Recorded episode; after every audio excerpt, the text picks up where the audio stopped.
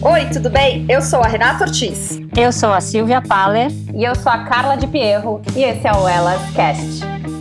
Aqui vamos conversar sobre assuntos relacionados ao universo feminino, através da história de mulheres inspiradoras. Por aqui vocês também vão encontrar temas como comportamento, carreira, esporte, saúde, tudo relacionado à mulher e muito mais. Sejam muito bem-vindas.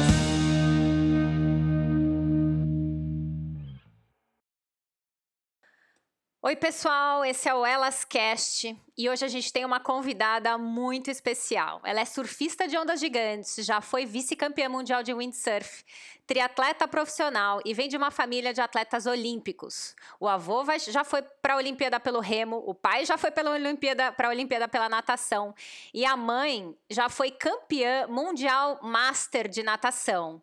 É sua ligação né, com o esporte vem dessa família que já trouxe toda essa herança é, e ela tem uma baita de uma ligação também com o mar desde que ela velejava, mas a sua paixão atual é o surf. Hoje a gente tem a honra de conversar com a Silvia Nabuco. Sil, a gente está muito feliz de ter você aqui com a gente.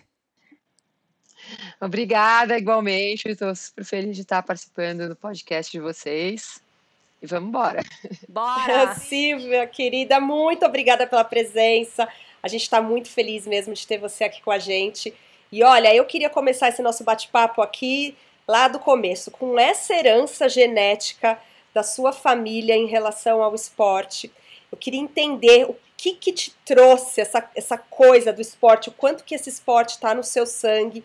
Você foi vice-campeã mundial de windsurf, você surfa ondas gigantes e a gente aqui, triatleta, a gente queria entender, eu queria que você contasse para a gente como é que você ingressou no triatlo? Como que começou lá atrás tudo isso?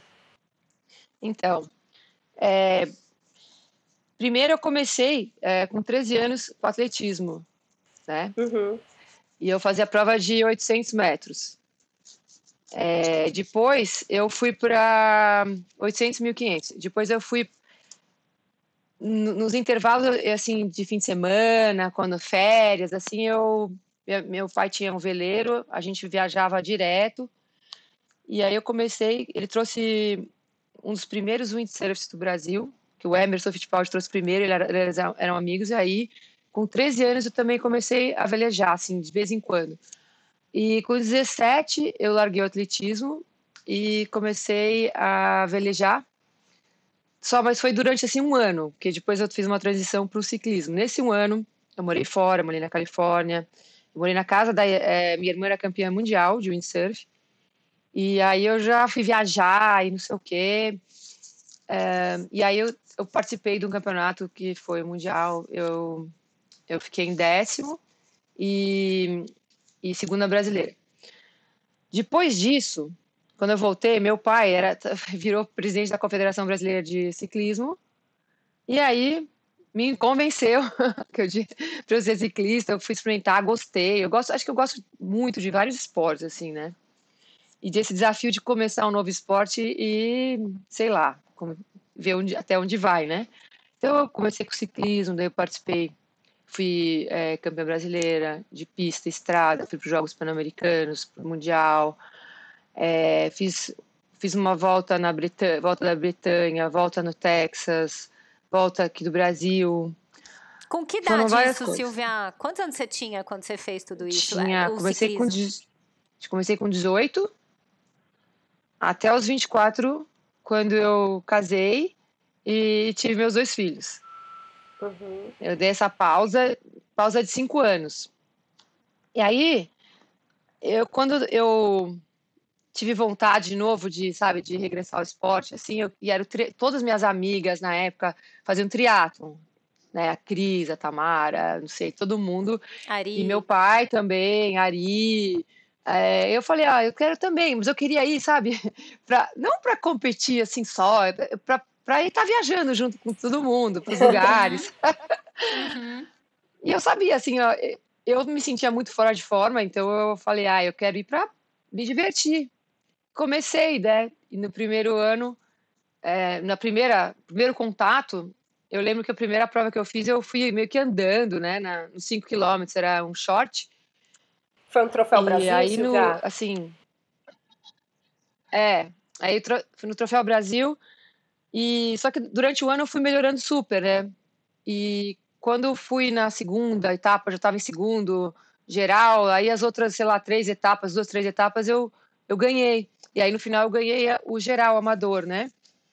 E né, tá, tá contando para a Silvia aqui que como eu tinha 30 anos, o, o diretor da prova falou: "Ah, você ganhou o master". Eu falei: "Não, não ganhei o master. Eu ganhei o, o open. A palavra open não é não é open". Então, eu não, não queria. Falei: "Não, aí até convencer ele que uma pessoa pode ganhar open sendo master e aí era o Núbio, Silvia. É, é, é, era o Núbio. Ele não queria te dar, ele não queria te dar a premiação como é, a melhor mulher. Ele achou que 30 anos era velha demais, é isso? Que Imagina a gente velha. agora, né? Quarentona, é, 50. Que, mas mudou, gente, mudou, porque aquela época, 30 anos era master, e, e aí eu falei, mas não dá para ser assim. Eu, eu fui lá e convenci e falei que não é, que não é, que 30 anos não podia ser master.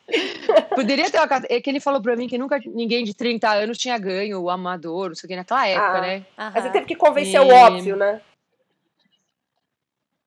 É, eu convenci hoje em dia eu não sei como é que é, mas tomara que eu tenha contribuído. Com certeza, você contribuiu. Com certeza, hoje em dia, você contribuiu. A categoria mais difícil é 30 35, às vezes Exato, 40 45 é. é onde estão as mulheres mais fortes. Então, é a gente teve uma mudança no esporte muito significativa nos últimos 20 anos, né, Silvia? E eu acho que é legal é, você estar tá aqui com a gente, porque assim, para mim, você foi fonte de, de, inspiração, né? Eu tinha 18 anos é. e nadava numa piscina ao meio-dia lá com o Marcos Paulo Reis no projeto Aqua, que tinha você, a, Cris, a Cristina Carvalho, tinha tinha a Adriana Piasek, tinha a Ariane, tinha a Patê Bertolucci. Então, assim, é, a Tamar, essa mulherada, né, que naquela é. época tinham seus 20 e poucos, 30 anos e eu tinha 18, era, eram as mulheres que faziam o triatlon. Eram as mulheres que representavam o esporte, né? Isso para mim era incrível. Eu falei, gente, eu quero ser igual essa mulherada, que treina, que viaja, que gosta do que faz, que tem uma, é, uma, uma profissão envolvida com isso e que decide que, ah, eu quero ir para Bandeirantes, agora eu vou. Eu quero ir para esse lugar, eu vou. Então, isso era muito legal. Eu acho que de verdade vocês foram super importantes para mudar um, um mindset do que, que era a mulher no esporte, né? E não só no esporte, mas é, as decisões que as meninas podiam ter, né, Silvia? Sim, Isso mudou sim, sim viu, Silvia? Porque hoje a, a, a competição ela a, é, é, por categoria e o geral. Então você pode ter 50, 60 anos. Se você ganhar de todas as meninas, você ganha no geral. Então mudou sim, depois disso que aconteceu ah, com você, porque é, é, é, é, por categoria e geral. Que bom, né? Que bom. muito bem, muito Não, bem. E você ainda foi mãe, né, Silvia? Você tinha dois pequenininhos e se envolveu com o triatlon e depois foi buscar o profissional. Conta pra gente como foi essa experiência de ser atleta profissional. Tem uma história bacana da ida pra Austrália também. Conta um pouquinho pra gente. É, então, aí eu é, fiz esse um ano só de amador e já pulei pro profissional. Uhum. E aí, competindo tudo né, é, na categoria profissional, eu comecei a correr algumas provas da ITU, e tinha uma prova, a Carla Moreno tinha ido para a Austrália e ela treinou com um técnico lá em Sydney, né? E eu te falei, ai, que vontade, né? Nessa fase do verão, no verão, que meus filhos estavam na, na casa dos avós, que eles adoravam, e eu poder ir, né, competir na Austrália e queria ficar um pouco, um pouco lá, treinar lá. Só que daí eu lembro que ela não veio parar esse contato comigo, né? Não conseguiu o contato do técnico dela. E eu lembro que o, um menino que organizava o teatro do Pão de Açúcar me deu um contato. Falou: esse cara aqui é super bom, ele é técnico da seleção australiana, não sei o quê. Só que eu tinha. Quando eu vi o nome dele, eu falei: nossa, esse cara, ele. É muito difícil. Eu pensei. Eu tinha lido uma reportagem da Triathlete oito meses antes de eu receber esse contato, é, de um júnior é, que era campeão é, mundial júnior, morava na, no Centro Olímpico Americano, lá em Colorado Springs, ele tinha feito uma matéria, meu, meu verão, o meu verão na, na Austrália, e ele tinha contado os perrengues, como foi duro ele treinar com o cara lá, que ele, ele sobrava na bicicleta, que no dia primeiro de no é, primeiro do ano, né? Mesmo tendo Réveillon, o cara mandava nadar 6 quilômetros, correr, fazer. E eu li aquilo. E quando eu peguei o contato do cara, eu falei, como? Se o cara júnior, né? E eu, eu tava com 32 anos, falei, como que eu vou fazer? Aí, mas eu tive muita curiosidade, liguei pro cara. Eu falei, ah, vai, vai, vai ser que nem uma assessoria aqui no Brasil, vai atender uma secretária, mas atendeu ele mesmo, ele.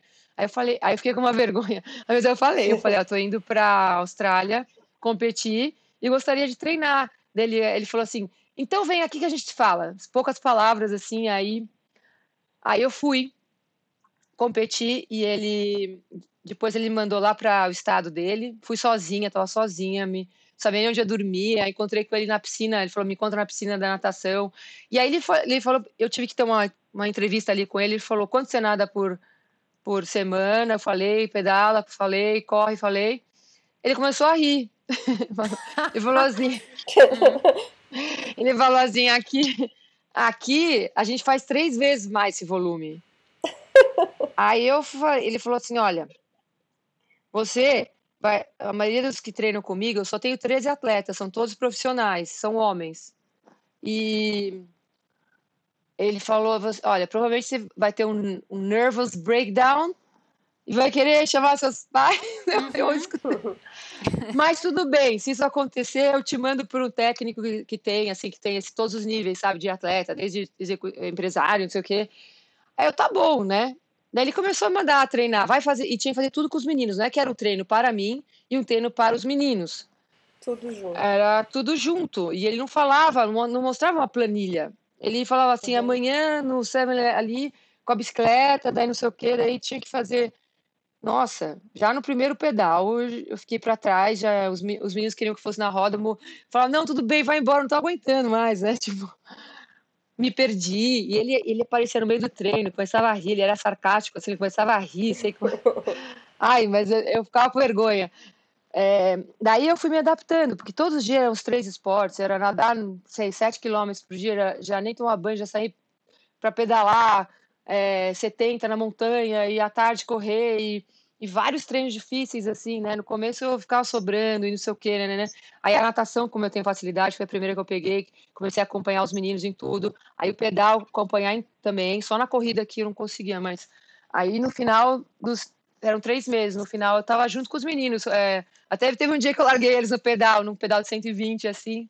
E ele, o filho dele era campeão mundial de triatlo profissional, tinha o melhor Ironman na equipe tinha o campeão, é, campeão júnior.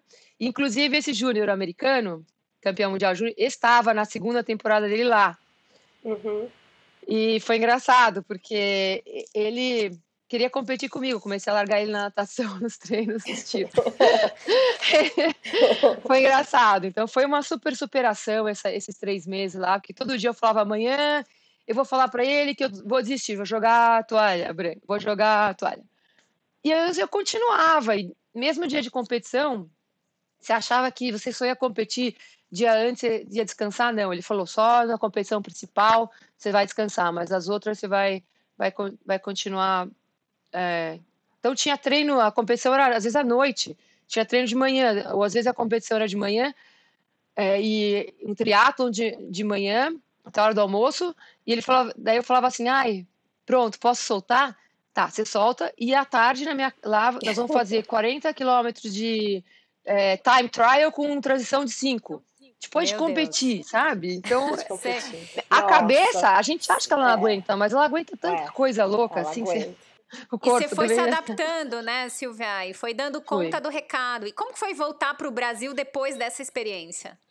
Depois de mudar de então, patamar, eu, né? Eu voltei assim, sub... é, é, eu voltei super, assim, confiante, eu falei: "Nossa", né, não sei o quê. Aí quando chegou aqui, é impressionante, né, eu acho que a minha força ter de um lado, e aqui, por meu pai ser ter sido um atleta olímpico e ele ser ter sido muito exigente com a gente, comigo, com meu irmão, de resultado, de coisa assim, era uma coisa uma questão muito difícil para mim. E tudo aconteceu errado. Olha, juro, no pedal, primeiro é, aquele olímpico que tinha em Santos, né? É, Internacional de Internacional. Santos. É, juro, caiu, cai, furou o pneu, cai, quebrou não sei o quê. Bom, foi, foi coisa técnica, né? Aí depois teve outro que eu fiquei doente, no Caiobá, eu fiquei com febre. Aí eu corri uma ITU que foi em Copacabana, eles fecharam Copacabana, teve uma prova no Rio. Caiu o pedal da bicicleta. Sério? Tudo acontecia. chegou uma hora que eu, eu, eu juro por Deus, o meu psicológico, com, uma outra, com outras coisas, começaram a me dar desgaste, sabe? Tipo assim, Sim. não o, o treino em si. Uma hora eu cansei, sabe? Nesse semestre eu cansei, falei, olha, tá, tá chato, não achava mais prazer, assim, muito. Tava meio que indo no automático. E aí eu alugava a casa com a Cris Carvalho, com a Ariane, lá na Baleia, nessa época, e a Cris tinha prancha de surf, ela já, né, já tinha, eu já tinha ido com elas pro Havaí, e a Cris era bodyboarder, né? Mas ela tinha uma prancha de surf. Uhum. E ela falou: pega a prancha, vai dar uma surfada. Daí eu peguei a prancha dela e, nossa, me apaixonei. Aí mandei fazer uma prancha e por aí, foi aí que eu comecei. Foi o incentivo da Cris Carvalho, foi. Que legal, que legal, que legal, Sil. E você está contando, né, o quanto que o teu pai teve um, foi muito importante para iniciar no esporte, mas que também era alguém que tinha, você sentiu uma cobrança paterna? Você acha que isso de alguma forma impactava em você, no seu estresse ali, em ter que corresponder às expectativas dele?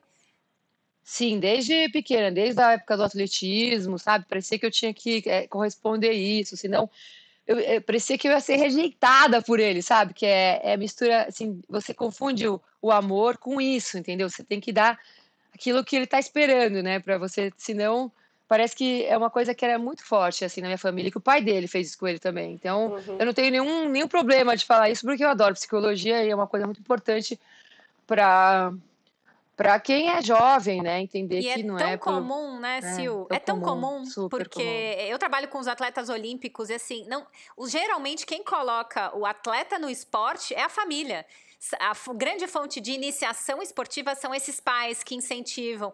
E às vezes, óbvio, né? Tem o pai que cobra um pouco mais, que espera um pouco mais, e vai. Depende muito do atleta como lidar com isso.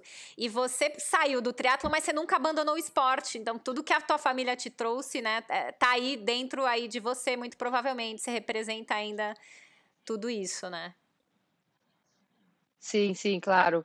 É, eu vi que, por exemplo, o surf foi o esporte que eu escolhi e que ele não estava nem aí, entendeu? É. Ao contrário, ele falou: surf não é um é esporte isso. de não sei o quê, de atleta. Hoje em dia a gente pode ver que está nas Olimpíadas, mas é. Sim, sim. E Silvia, é, isso não você te acha, deu uma liberdade? O, o, o, fato de ter sido esporte que você escolheu não te deu uma liberdade? essa sua pressão. É. Super, me deu, entendeu? Porque eu até que chegou uma hora, eu até queria que ele visse, entendeu? Ah, o que eu estava fazendo, pelo menos ver um vídeo, uma foto do Mondando surfando mas ele não queria nem ver, porque não foi ele que estava incluído. Inseriu, né? É. Mas foi interessante. É que foi uma escolha né? sua, né? É. Foi puramente sua o surf. Sim, foi puramente minha. E as pessoas que falavam para ele, nossa, sua filha tá lá. Naquela, naquele tempo, né, que eu comecei, sei lá, 2001, não sei. É, 2002, é, é, eles falavam pro meu pai, pro meu irmão, que era foi meu irmão também foi surfista, Sim. né? E eles não entendiam nada direito, meu irmão também, né? Tipo, como assim minha irmã, que eu era o surfista da família, como que ela, agora, com 30 e, sei lá, 6 anos de idade, todo mundo se aposentando, assim, de, sur de surfar realmente, assim, né? Um pouco mais, assim, pesado e... E aí eu tava, como eu tô começando, assim, né? Então deu um nó na cabeça de muita gente, assim, isso. E se o como que você passou dessa brincadeira na baleia é, com as meninas para de repente surfar ondas gigantes e começar a competir o XXL e, e, e a, aparecer aí no, no, ambiente do surf? Conta pra gente como foi essa história. Ah, foi super natural, assim, porque com dois meses de surf, sem ninguém ter minha. Eu não tive instrutor, não tive ninguém. Com dois meses de surf, eu já estava em mais de dois metros. E sem saber virar a prancha direito, sem sabia só. Eu, eu sempre tive muito equilíbrio, muita, muita coisa, muito assim, é, né, preparo físico, equilíbrio, essa toda essa percepção, a leitura, leitura de oceano por causa do de estar velejando, não sei o. Mas eu não sabia, sabia só descer a onda mesmo e, e não tinha medo, realmente. E, e comecei. Tanto é que teve um mar que eu caí em Camburi, tinha quase 3 metros. Isso foi com quase 6, 7 meses de surf, não sei, só de fim de semana, né? Eu surf, fiquei dois anos surfando só de fim de semana por causa dos meus filhos. Então, eu lembro que tinha um mar de quase tinha 3 metros e eu entrei nesse mar e consegui passar. Só tinha cinco pessoas lá fora. Teve um que não tinha ninguém, mas eu, se tivesse, não tivesse ninguém, eu ia sozinha. E aconteceu isso. Teve um que, não, eu, que eu fui sozinha e todo mundo falou: não, mas não vai, você não vai conseguir passar. Teve até uns garotos bem mais novos que eu falaram assim: onde você vai? Eu falei: ah, vou, vou surfar. Ele: não, você não vai conseguir passar. Aí um virou pro outro, eu falei, eu vou, eu vou, eu vou. Eu falei pra eles, não, eu falei, eu vou só brincar de remar, porque eu preciso fazer um esporte. Sei lá, Com três entendeu? metros de onda, é. Daí o outro falou... Aí o garoto falou pro amigo, não, se ela passar, a gente vai ter que passar também, sabe? Aí eu passei, mas eu nem sei, nem vi eles. Eu fiquei sozinha lá, uma hora sozinha, e ficou todo mundo no deck lá do Cambori. E aí depois, quando o mar começou a acertar, começou a ir as pessoas. Mas o, o outro mar que eu estava falando, eu passei a arrebentação e eu não sabia, foi o primeiro mar assim maior, assim, eu, eu não sabia que tinha diferente tipo de leste, né, que é aquele cordinha que vai preso na uhum. prancha. Uhum. E aí eu peguei uma onda, eu cheguei lá, eu virei, tava o Tinguinha Lima, que era um, um surfista das antigas. Eles me viram lá, viram, nossa, uma menina aqui fora. Daí eu, eu tava assim, aí a primeira onda que subiu, eu virei a prancha e desci. Uhum. E aí eu desci tudo conseguir sair da onda e voltar pro, pro fundo. Daí o, ele, o Tinha falou, nossa, tô meia hora aqui esperando uma onda, porque eu não sei qual... E você virou na primeira e foi. É, eu lembro dessa, desse episódio. Mas aí depois, eu, logo nisso eu peguei uma onda e aí tomei na, uma onda na cabeça e arrebentou a cordinha lá fora. Aí eu voltei tranquilamente nadando. Meus, quando eu cheguei no raso, tava todo mundo assim, ah, nervoso, isso aqui.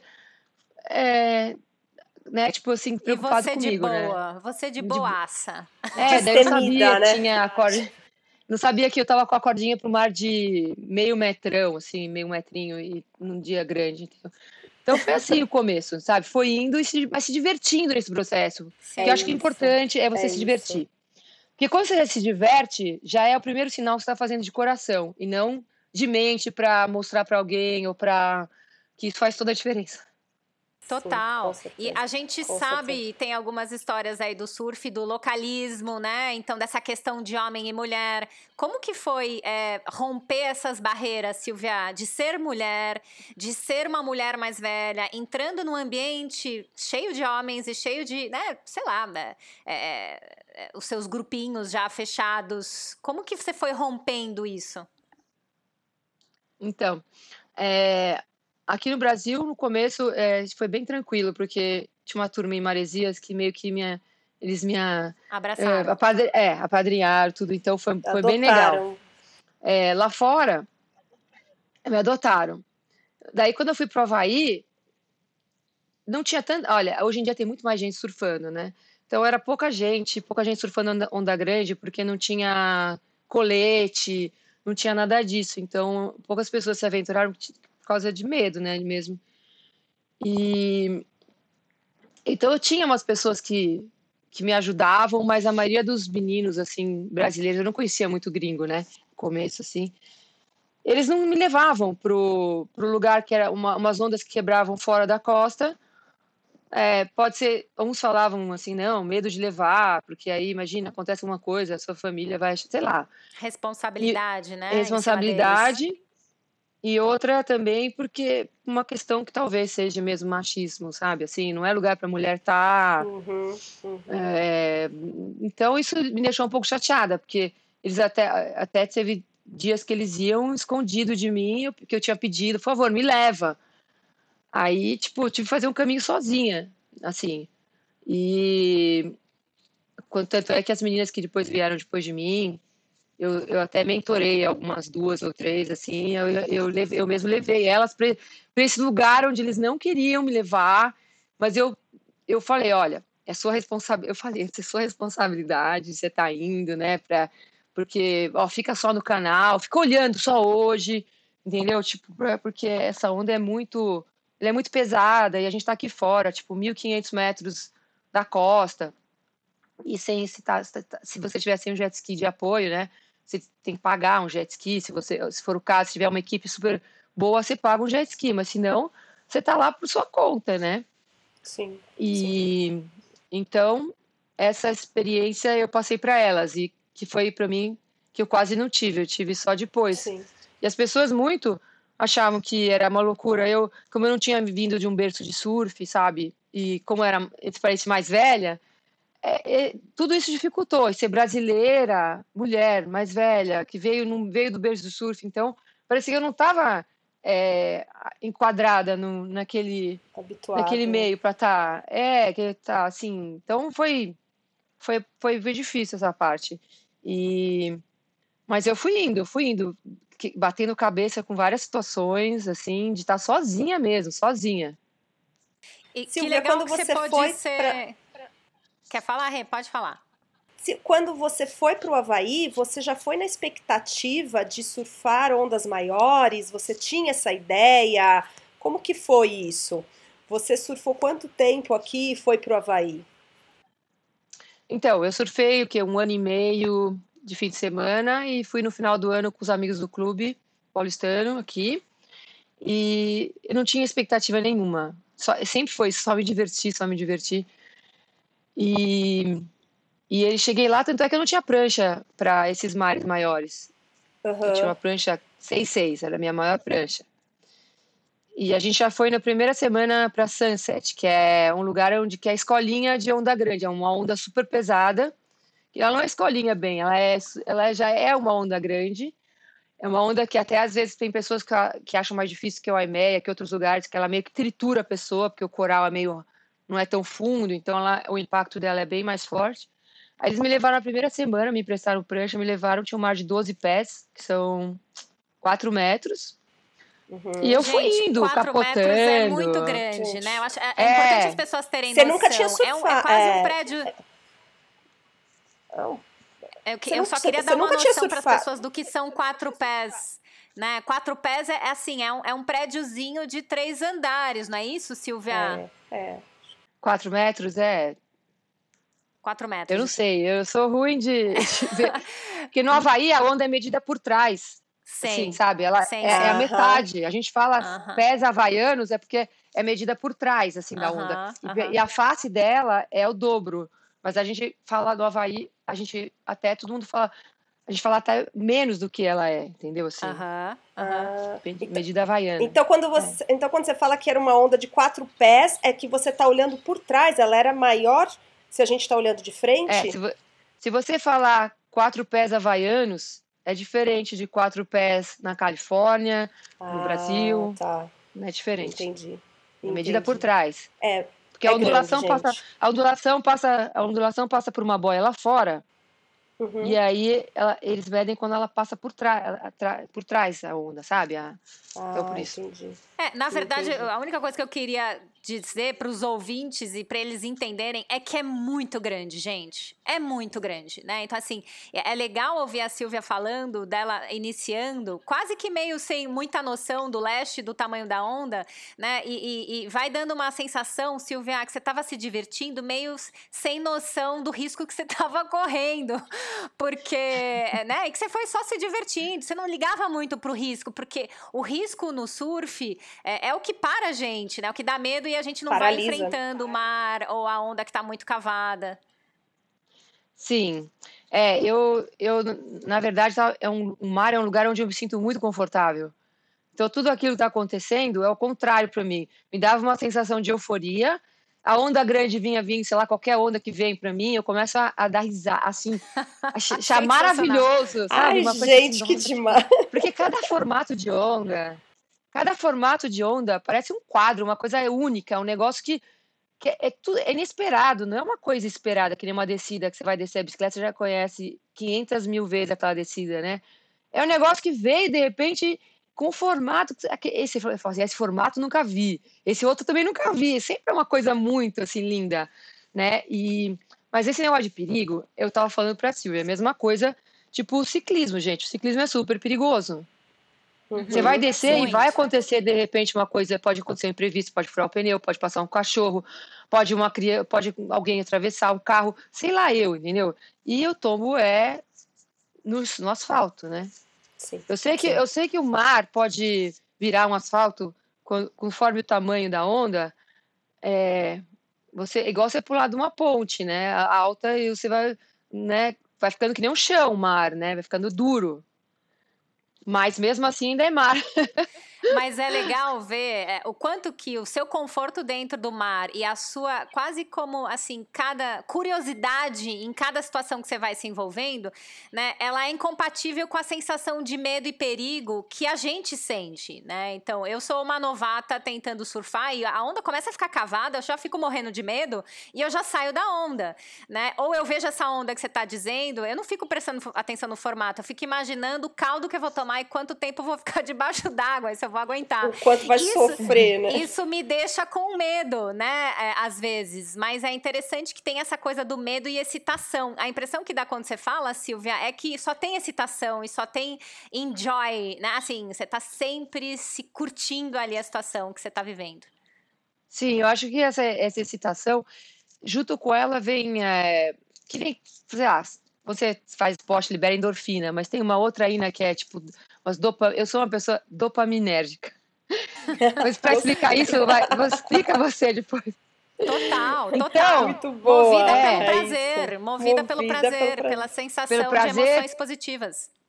E pela ação, né? Vai, ela, uma pessoa é. que parte para ação. Então, nessa hora, é, tudo que, assim, é, existe acho que um fator químico, não vou falar só que é meu psicológico de realmente não ter medo, também, a minha mente ela vê diferente as coisas, mas eu acho que deve ter um, alguma coisa, alguma química que libera que eu que eu eu inibo medo, inibo medo assim, porque pessoas que surfam melhor que eu, tudo às vezes falam não, não eu não passo desse limite, outra não, tem outra que não passa de outro. Então eu vou escutando relatos que para mim fazer entender também que cada um tem seu limite e tudo bem, que o importante é se divertir. O que não pode é que coisas que eu já vi meninas assim e meninos também de surfarem bem, ou sei lá, ou, ou resolverem fazer eh, surfar onda grande e chegar a um determinado momento, eles querem mostrar para os outros que estão que estão que tem que continuar, que chegou até ali ou criou um persona, uma identidade com aquilo e de repente só que no fundo lá então tá com medo e não quer continuar, sabe? Aí vai indo, dá tudo errado quando a pessoa não faz assim realmente do coração e tá, assim, ela, né? tá bem, tá, tá é quando tá assim é confortável naquele ambiente, porque se não tiver confortável, como é que vai fazer, né? Tipo, não tem muito. E tem gente que vai desconfortável. É, se não tiver confortável, não tem é. prazer. Se não tem prazer, tem medo. A gente trava e, obviamente, a gente não vai conseguir performar, né? Não vai conseguir chegar onde a gente quer. É, ô Sil, e sabe o que eu queria que você contasse é. pra gente sobre a sobre Jaws? Tem, é uma onda que você gosta. Conta pra gente o que, que é, mais ou menos, como que funciona lá. E tem um caso também de, um, de uma onda que você pegou que e teve um, alguma questão com o Photoshop. Explica pra gente como que foi isso. Bom, Jaws é uma onda assim considerada uma faixa preta master assim, que é uma onda em Maui. Ela uhum. quebra a partir de 15 pés havaianos. E, e ela é como se fosse um esse riff quebrando fora, né? Ela tipo, ela quebra um pouco mais para fora. E ela é super cavada. Ela, ela tem ela, ela parece um precipício assim, e ela quebra para direita e para esquerda. São dá para ficar. Na direita, quem pega para direita, que não, por exemplo, eu sou goofy. Eu sou de frente para onda uma onda para esquerda. Certo. Então, Joss, eu, uh, quando eu fui para lá, eu queria ficar na esquerda, só que a esquerda não tem canal, a direita tem canal, onde ficam os barcos, onde quem já viu Joss uh, quebrar, fica nos barcos ali, aquelas imagens todas, tal. E a esquerda, ela, ela, ela tem mais água e ela corre assim rápido e não tem e não tem canal. Então, as pessoas preferem não ficar na na esquerda por conta de resgate, né? Vamos explicar o canal, a importância do canal para as pessoas, né, Sil? É, por que, que, é tão importante e é confortável para o surfista ter o canal? Então, é, aqui no Brasil, como o fundo é de areia, não tem canal assim muito. Existe até em Porto Escondido, tem os canais assim, para umas horas, tem umas correntezas que te levam para fora. Mas lá fora, que é fundo de coral, de pedra, a onda vai quebrar perfeita no lugar e do lado daquele lugar vai ter um canal liso com todo mundo curtindo, é, tranquilo, sabe? Sem então, tomar onda na cabeça, é. que o surfista consegue voltar pro lugar hum. ali, né? Pro inside, é sem precisar passar por aquela arrebentação, né? É, sim. Então é isso. Então as pessoas evitam de ficar no lugar que não tenha canal. Mas só que como eu, eu não, as pessoas falam, você é louca de ficar na esquerda, de Jaws, porque não sei o quê. E aí, a primeira vez que eu fui, eu estava na casa de um, de um, o cara foi ele foi campeão mundial de windsurf bem antigamente assim e foram eles que começaram a surfar windsurfar Jaws ele Rob uhum. Nash eram amigos e tudo isso. E aí ele me, eu conheci ele em Oahu e ele falou não vai lá na minha casa que eu quero te ensinar é, no towing né que é rebocado pela pelo jet ski então eu só tinha feito towing 10 vezes na minha vida e no Brasil mas eu não sabia surfar de backside, que é você tá de costas assim.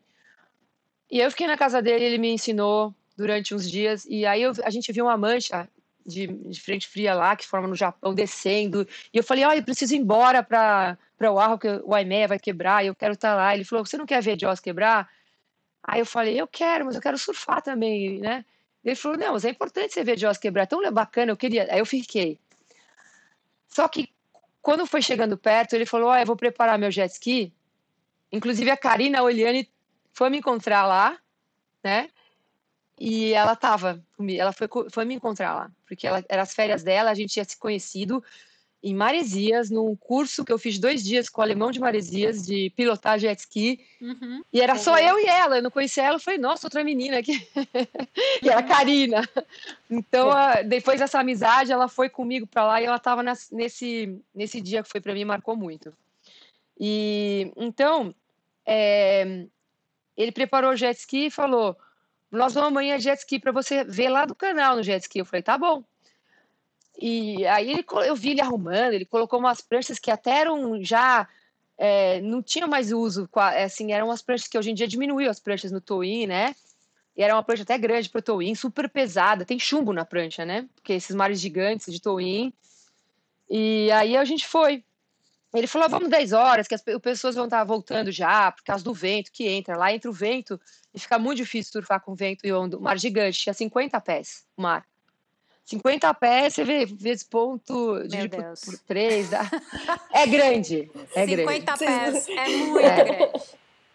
É que não dá para é ver no podcast, não tem imagem, mas eu coloquei as minhas mãos nos meus olhos. É, daí a gente, a gente foi e fiquei lá olhando o Laird Hamilton, sabe? Todos esses caras legends lá. Uhum. Eu comecei a olhar com ele lá e tudo isso.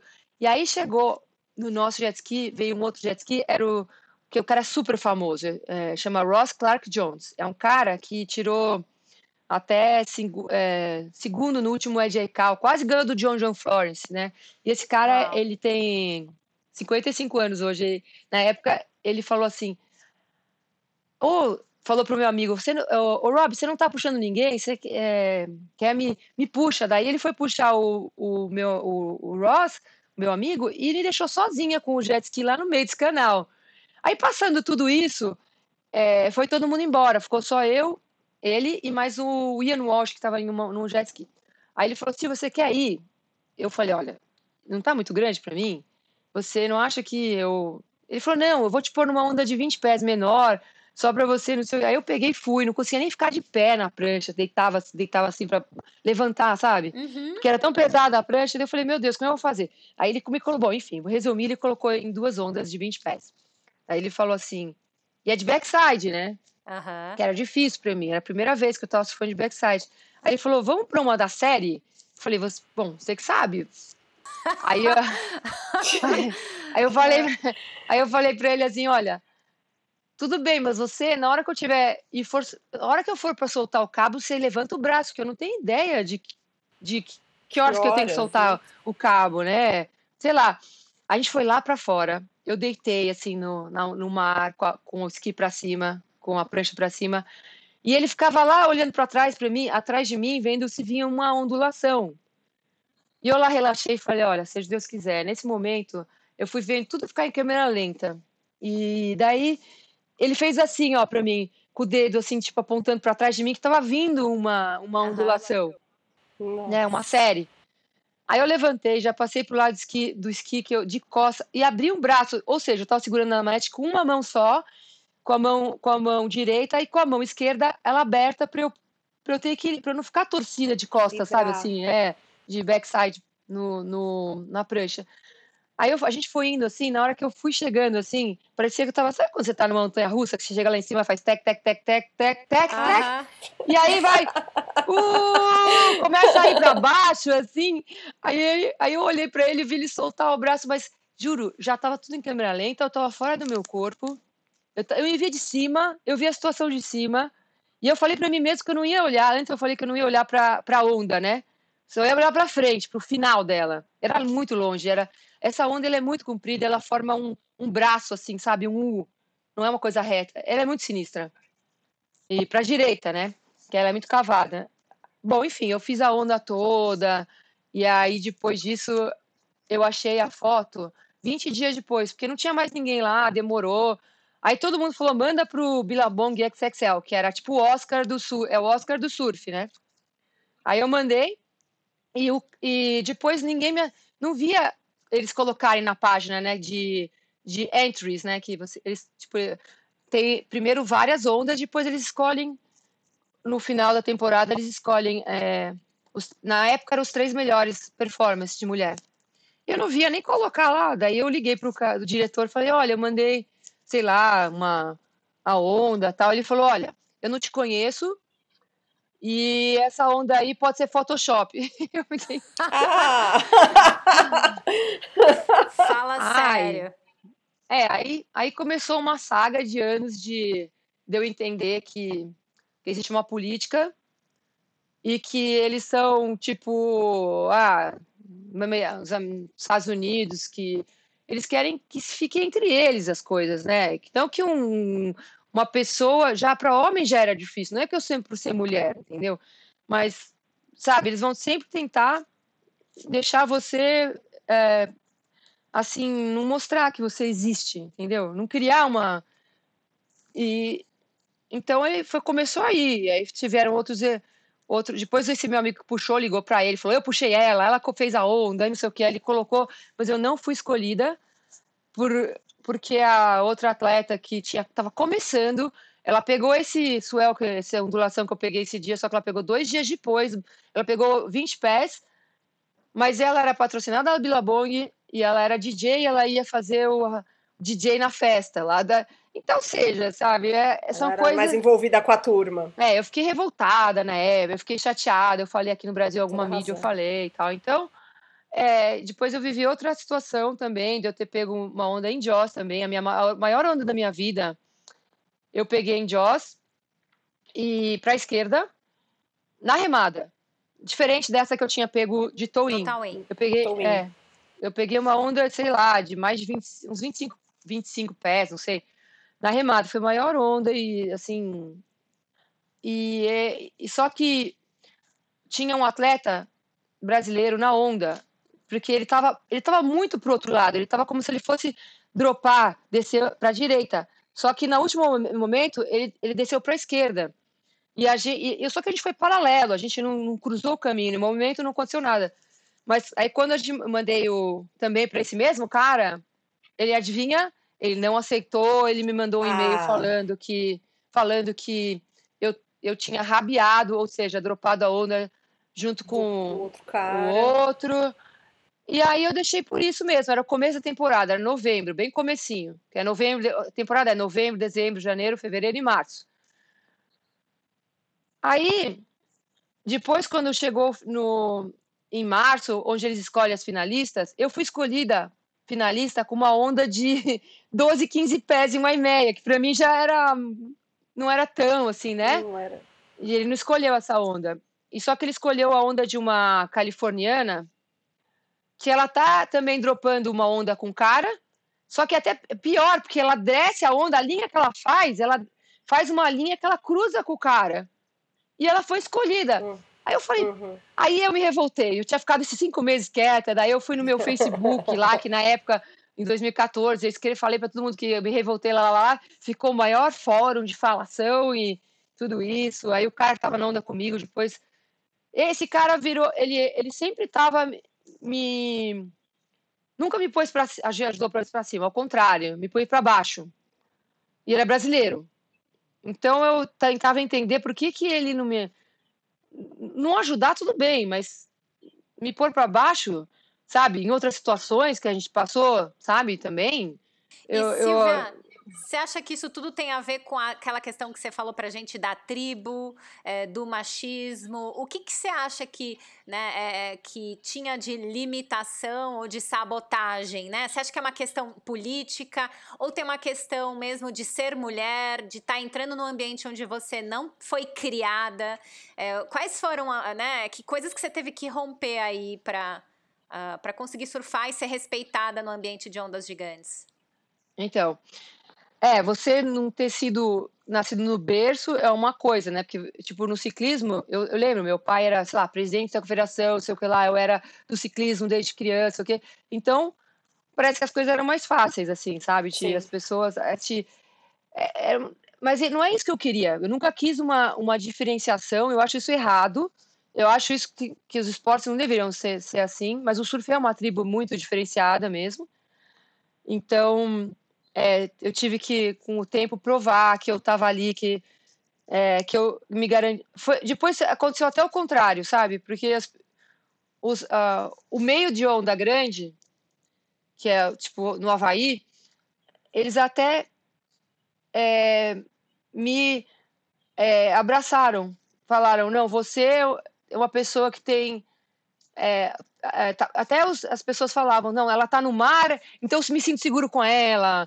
Ah, ela tem, ela é uma pessoa que tem muito, muito é, preparo físico. Ela tem não sei o quê. Aí começou a virar para esse lado, né? Tanto é que, tanto é que eu fui convidada no último é, ano que eu tive no Havaí agora, antes da pandemia, eu fui convidada de alternante do Ed Aikau, que é a competição é a competição mais prestigiada de onda grande do mundo. Uau!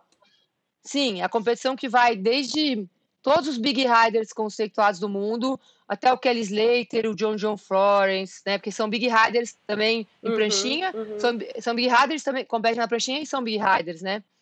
Então você senta numa roda com eles e, e a família Aikau, que, que, comanda essa, tem uma cerimônia toda com, é, com os kahunas, né? Com os, é, que são os, é, como é que fala, assim, os...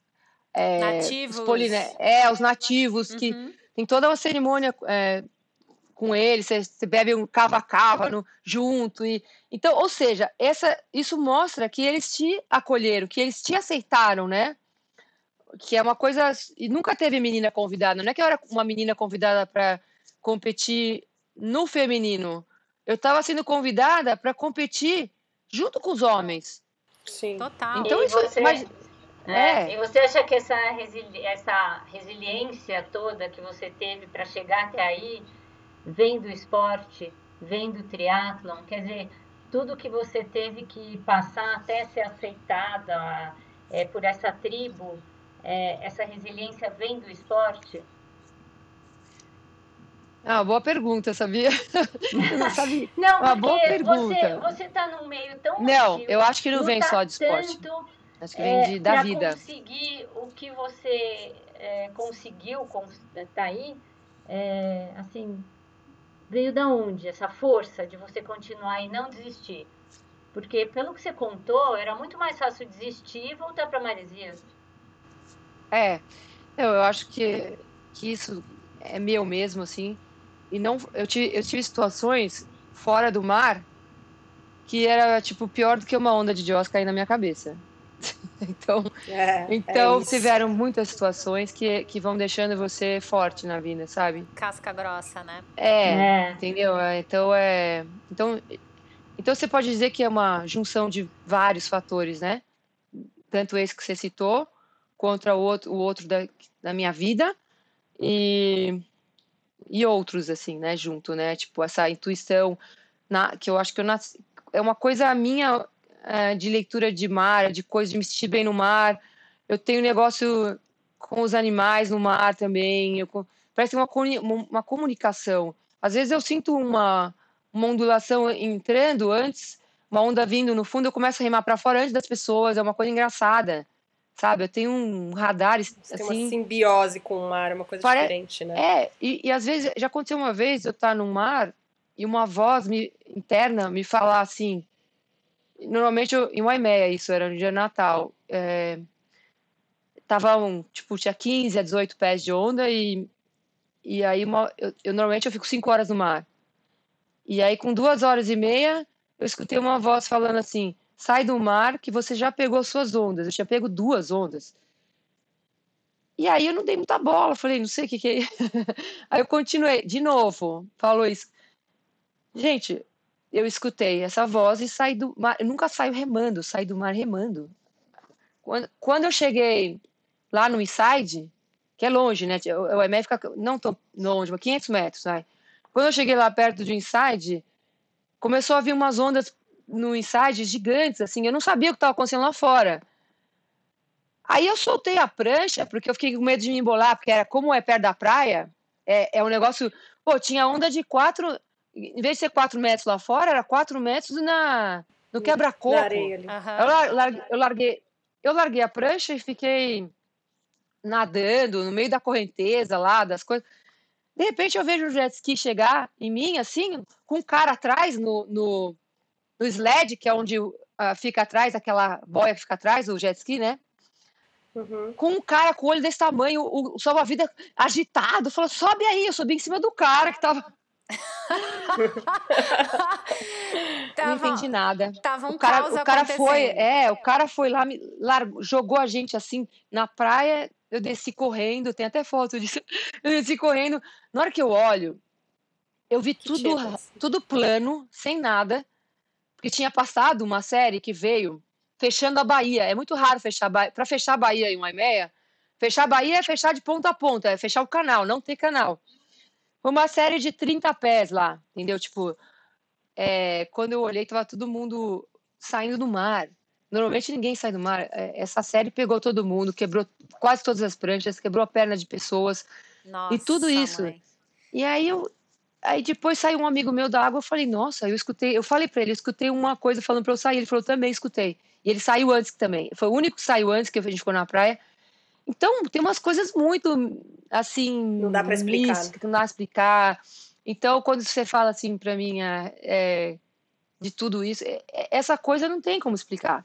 Tipo, mesmo quando eu mergulho lá com tubarão, eu é, sem gaiola, por exemplo, adoro desde o começo, de antes de virar isso um turismo, assim, que agora hoje em dia tem. É uma coisa que eu me sinto super bem. Parece que eu estou me comunicando é, linguagem corporal com eles já. Uma coisa super natural para mim, uma coisa, o mar. Não é só as Sim, ondas, são só as ondas. Ô, e você já teve algum perrengue mesmo no mar que você falou agora lascou, não sei o que fazer? Já passou por alguma que você vai levar com você, assim? Teve algum, algum caso?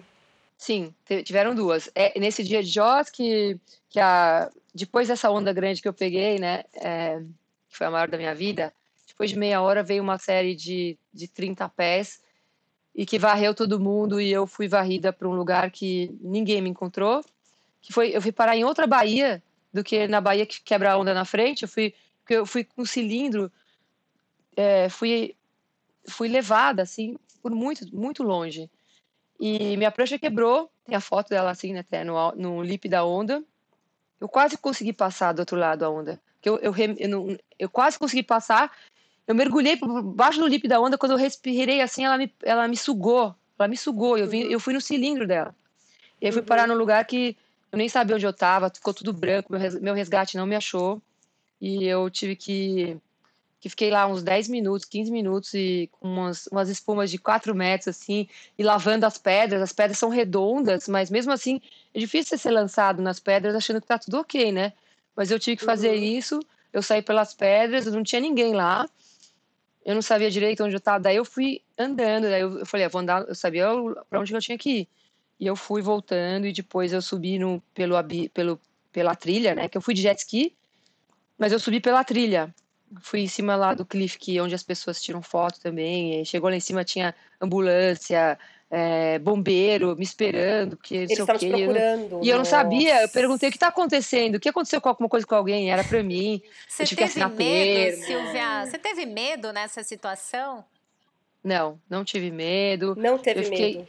Não, eu não consegui nem puxar meu colete que inflava, porque a minha, meu corpo tremia tanto que eu não tinha controle do corpo. Então, na hora que eu vi que eu não conseguia nem puxar o negócio, eu, eu, eu entro num estado muito, eu entro num estado diferente, eu entro num estado meio que meditativo, como Sim, se fosse um um monge lá que estivesse fora de outra dimensão. Uhum. Parece que eu saio sim, dessa sim. dimensão e vou para outra dimensão e não tô ali.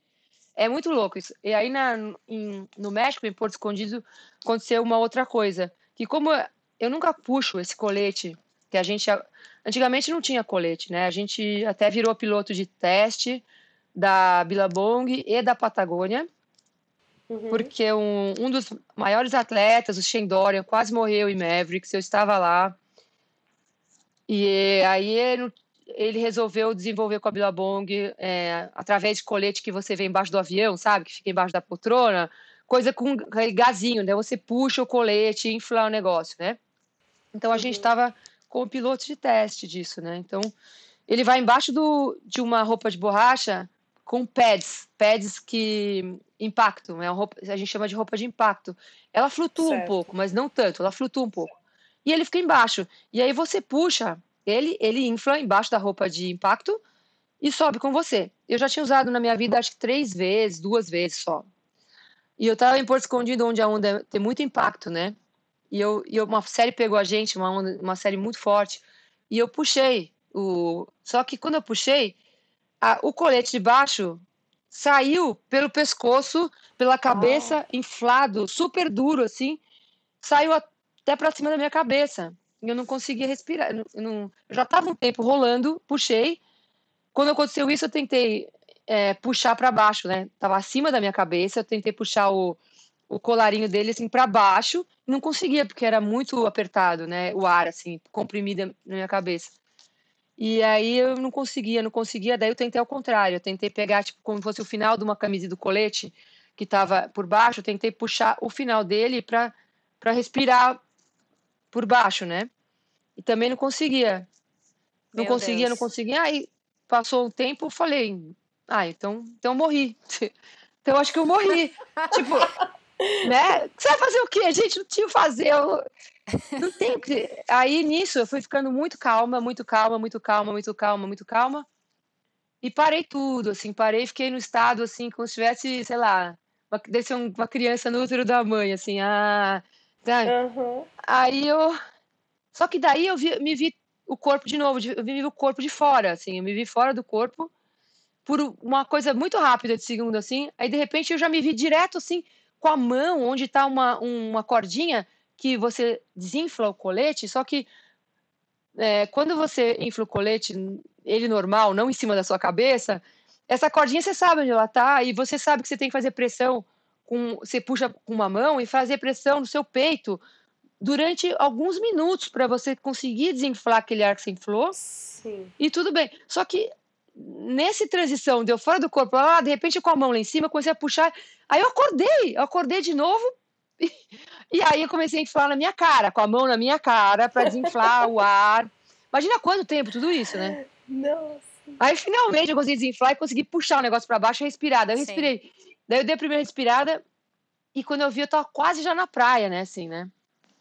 E tudo bem também, eu não fiquei com, sei lá, com assim, com medo, com uma coisa, não fiquei Silvia, com trauma. Você nasceu para fazer isso, você sabe, né?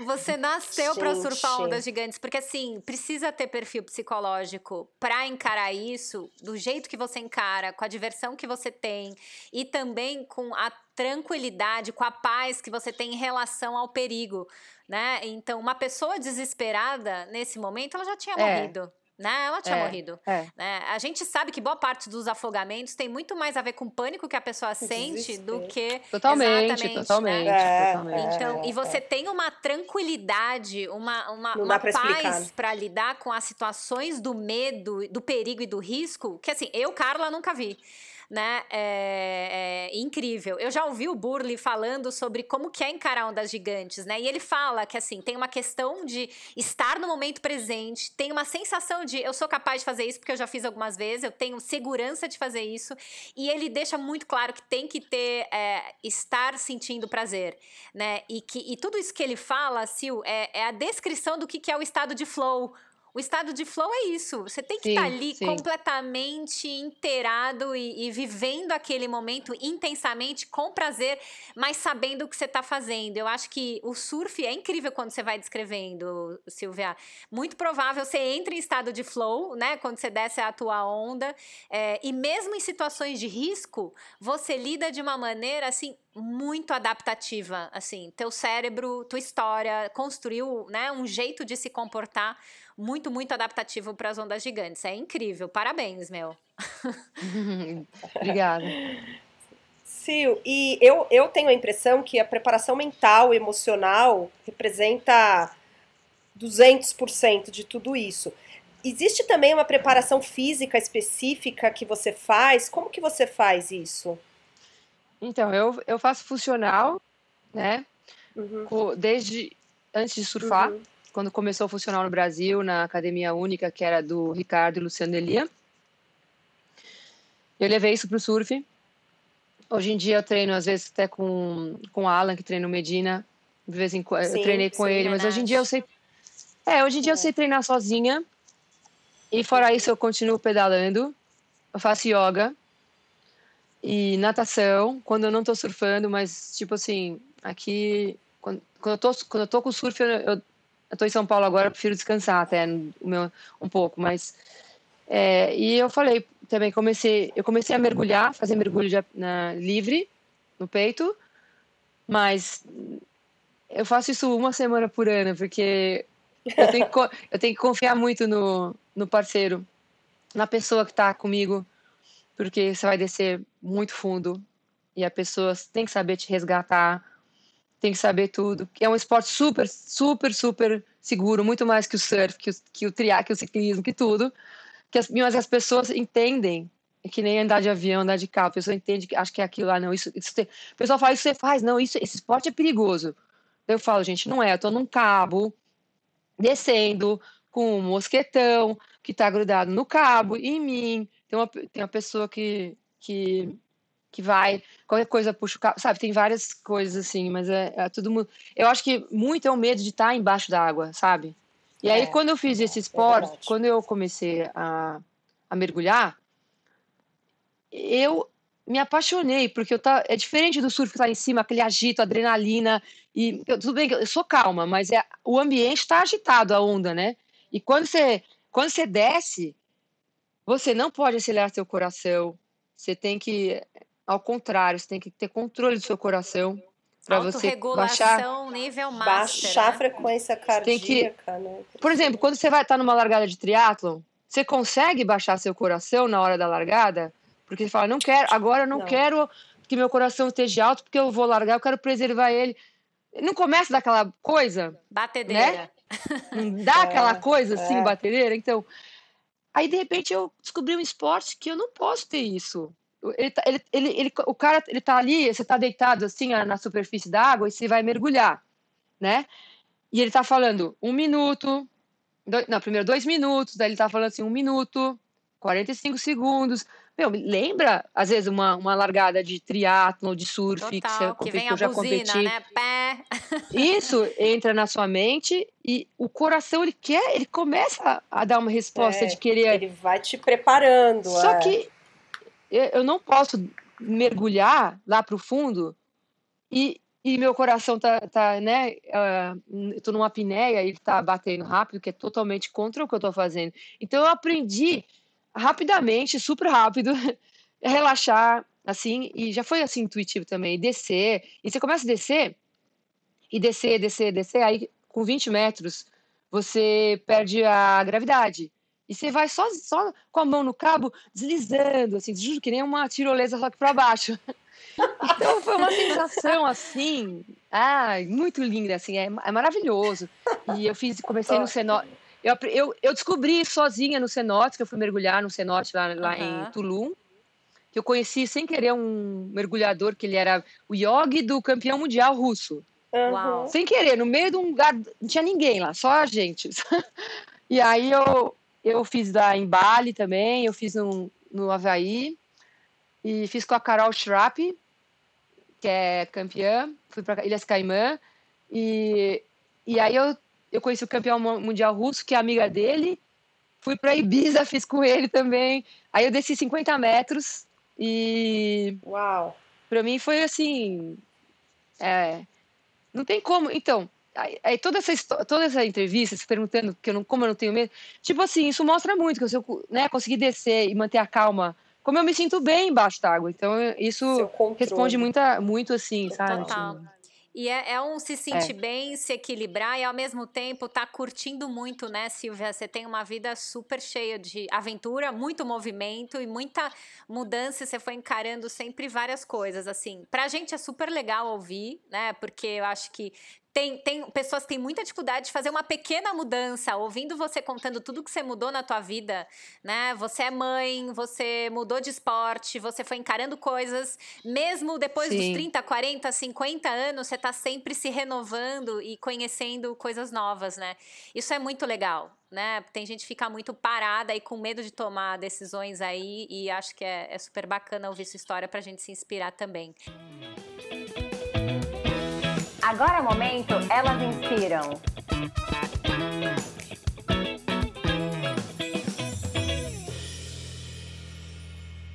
Tem alguma pessoa ou mulher que te inspirou na vida?